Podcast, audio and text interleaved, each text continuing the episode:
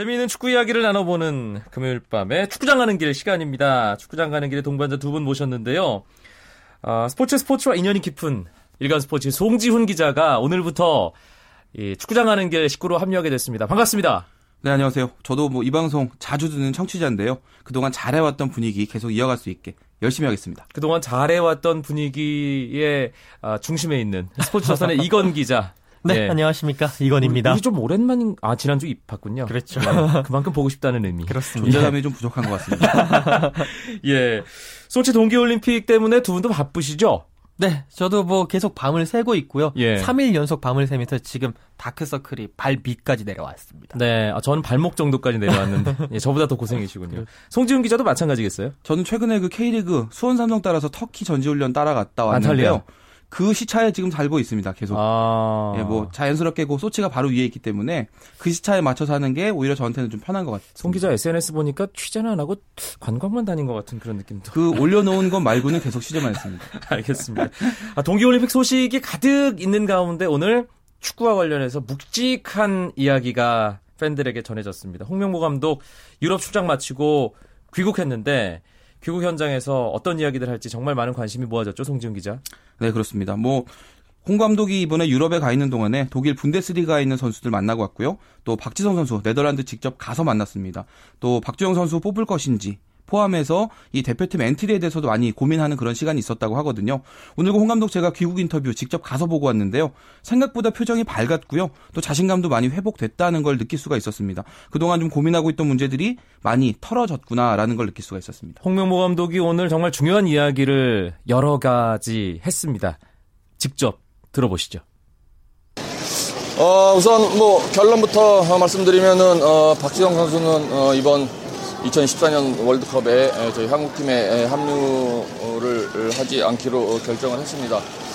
무릎 상태가 어, 우리가 아는 것보다는 조금 더 어, 심각한 상태라는 걸 조금 더 잘 알 수 있었고요. 그런 측면에 있어서 조금 더더 어, 진솔하게 얘기를 들어가지고 아주 좀 뭐 개인적으로 아주 좋은 만남이었다고 생각하고 있습니다.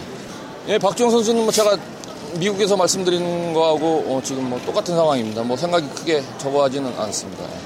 뭐 다른 선수들 포지션도 있고 하고 하니까 뭐 그런 측면에서는 뭐 제가 박주영 선수 임대 이적 그때 말씀드린 거하고 뭐 특별히 예, 거기에 대해서는 생각하지는 않습니다. 일단 결국 박지성 선수는 오지 않는 것으로 최종 결론이 났죠. 네, 그렇습니다. 이제 그 홍 감독이 확실하게 얘기를 했고 어, 한 한 달 이상을 끌어왔던 모든 축구 이슈를 블랙홀처럼 빨아들였던 그 박지성 이슈가 오늘 끝 오늘을 끝으로 모든 게 결판이 났고 결론이 났습니다. 박지성은 브라질에 가지 않는다. 더 이상 대표팀 복귀는 없다라고 오늘 확실하게 결정이 됐습니다. 사실 송지훈 기자가 네덜란드 가서 박지성 선수 만나고 왔잖아요. 그때 네. 이미 뭐 오늘 홍명호 감독의 발표는 예견됐던 일 아니었나 싶기도 하고요. 그 제가 지난달에 네덜란드에 가서 그 직접 인터뷰를 할 때 박지성 선수가 대표팀 복귀 가능성 0%다라고 기사를 써달라 이런 그 부탁을 저한테 여러 차례 했었습니다. 그래서 제가 실제로 이제 그 제목으로 기사를 쓰기도 했는데요. 사실 홍명보 감독도 이 박지성 선수와 직접 만나서 의사를 들어보겠다라고 얘기를 하긴 했지만 박지성을 뽑고 싶다라고 말했던 적은 단 한 번도 없었거든요.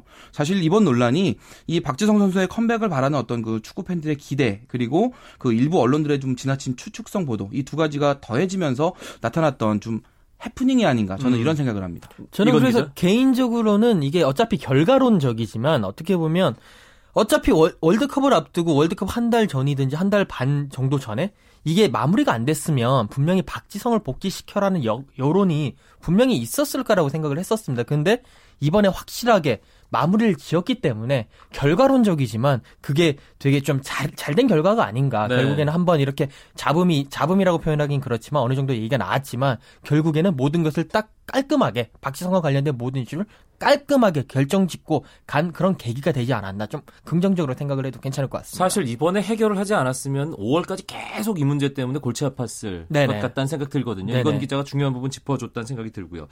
이제 홍명호 감독 선수 선발과 관련된 문제 고민이 좀 줄어들긴 했지만 아직도 남아있긴 해요. 어떤 부분을 생각해야 될까요? 가장 예. 중요한 이제 정말로 중요한 뜨거운 감자죠. 박주영 선수를 뽑느냐 뽑지 않느냐라는 문제가 남아 있습니다. 계속 홍명보 감독은요 박주영 선수에 대해서 어, 아스널에서, 아스널에서 나와서 뛸 수 있는 팀으로 이적을 하라라고 계속 메시지를 던졌고요. 결국 박주영 선수는 1월 이적 시장 마지막에 정말 초치기 이적을 하면서 와포드로 가서 이제 아스널 떠났고 어느 정도 경기에 나설 수 있는 여건은 마련됐는데 이제 이게 과연 3월에 있을 그리스전 때 뽑을 것인지 안 뽑을 것인지가 가장 좀 이슈의 중심이 뭐 관심의 중심이 됐다고 볼 수가 있겠죠. 그런데 관심 있는 분들은 다 뽑을 거다. 이렇게들 예상하잖아요. 네. 송지훈 기자, 이건 기자 두 기자는 어떻게 보세요? 송지훈 기자.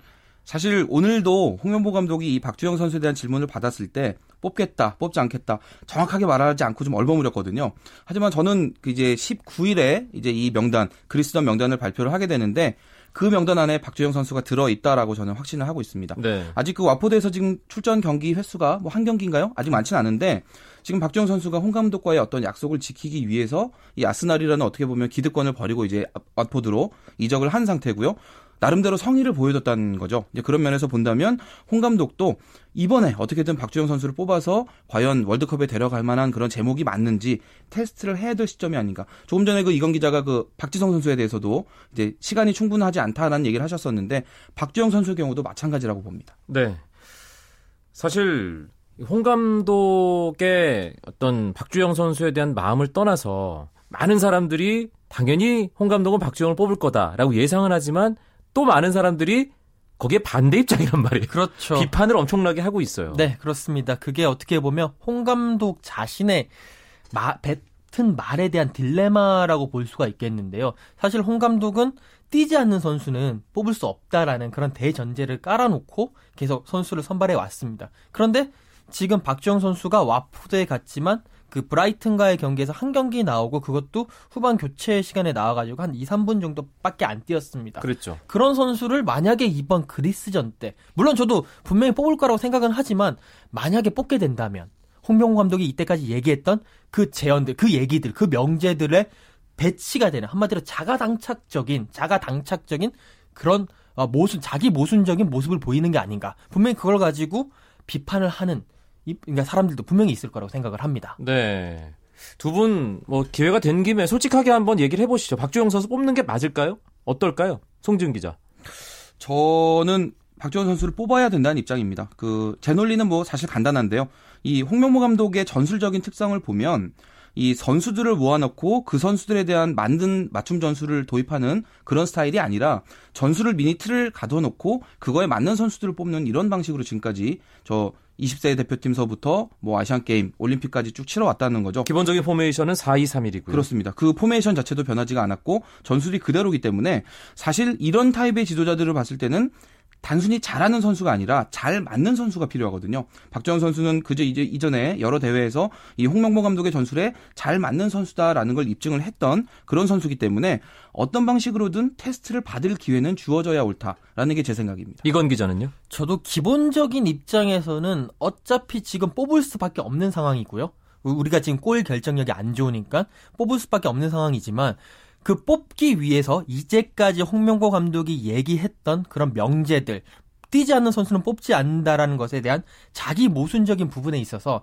뭐 해명이라고 하긴 좀 그렇지만 뭔가 설명이 조금 더 있어야 되지 않을까. 그 원칙과 위배되는 부분에 네네. 대해서 설득하는 서, 작업이. 네네. 뭐 설명 정도는 해줘야 되지 않을까. 그게 음. 좀 선행은 돼야 된다고 생각을 하고요. 그게 아마 어, 2월 19일 그 발표를 하면서 기자회견을 하면서 거기에서 분명히 조금 얘기가 나오지 않을까 그렇게 생각을 합니다. 네. 사실 고참 베테랑의 존재가 부족해 보인다. 월드컵을 경험한 선수가 이청용, 기성용 선수 정도밖에는 없다. 정성용 골키퍼까지 뭐 생각을 하더라도 다섯 명이 채 안 되는 상황에서 고참의 존재가 중요한데 그래서 박지성 선수, 박주영 선수 이름이 계속 언급이 되는 것 같습니다. 박지성 선수는 이미 월드컵에 안 가는 게 확정이 됐고 그럼 박주영 선수가 런던 올림픽 때 그런 역할을 했던 것처럼 월드컵 대표팀에서도 뭔가 맏형으로서 고참으로서의 역할을 제대로 할 수 있을까요? 그 박주영 선수가 뭐 동료들을 잘 챙기고 또 후배들 다독이고 뭐 이런 부분에 분명히 리더십을 보여줬던 건 사실인데요. 근데 문제는 지금 박주영 선수 자신이 그동안 이 대표팀 중심에서 멀어져 있었던 시간이 너무 길었습니다. 그렇기 때문에 선수 자신이 지금 대표팀 분위기에 먼저 적응을 해야 되는데 과연 고참으로서의 역할까지 소화할 수 있을까? 그 부분에 대해서는 지금 확신할 수 없는 상황이고요. 저도 그 부분에 대해서는 박주영 선수는 조금 더 검증이 이루어져야 된다라는 음. 입장입니다. 일단 2월 19일에 그리스전 3월 6일에 치러지는 어, 뭐 본격적인 월드컵 데뷔 평가전 명단이 어떻게 구성될지가 궁금한데 그 명단이 최종 엔트리에 거의 준한다고 봐야겠죠? 그렇습니다. 한 저의 생각에는 80%에서 90% 정도는 추려진다고 보고 결국에 한 두세 명 정도가 나중에 조금 뭐 뭐뭐 저기 추가가 되거나 내려가겠지만 거의 90%는 이번에 거의 다 뽑힌다고 봐야 될 겁니다. 네, 그 명단과 관련된 이야기는 다음 주 축구장 가는 길 시간에 자세하게 또 이야기를 나눠보겠습니다. 축구장 가는 길 새로운 가족도 생겼으니까 아, 뭔가 저희가 나누는 이야기들이 좀 잘 맞았으면 좋겠다는 바람을 가지면서 오늘 두 분과 인사 나누겠습니다. 일간 스포츠 송지훈 기자, 스포츠조선 이건 기자 고맙습니다. 감사합니다. 감사합니다.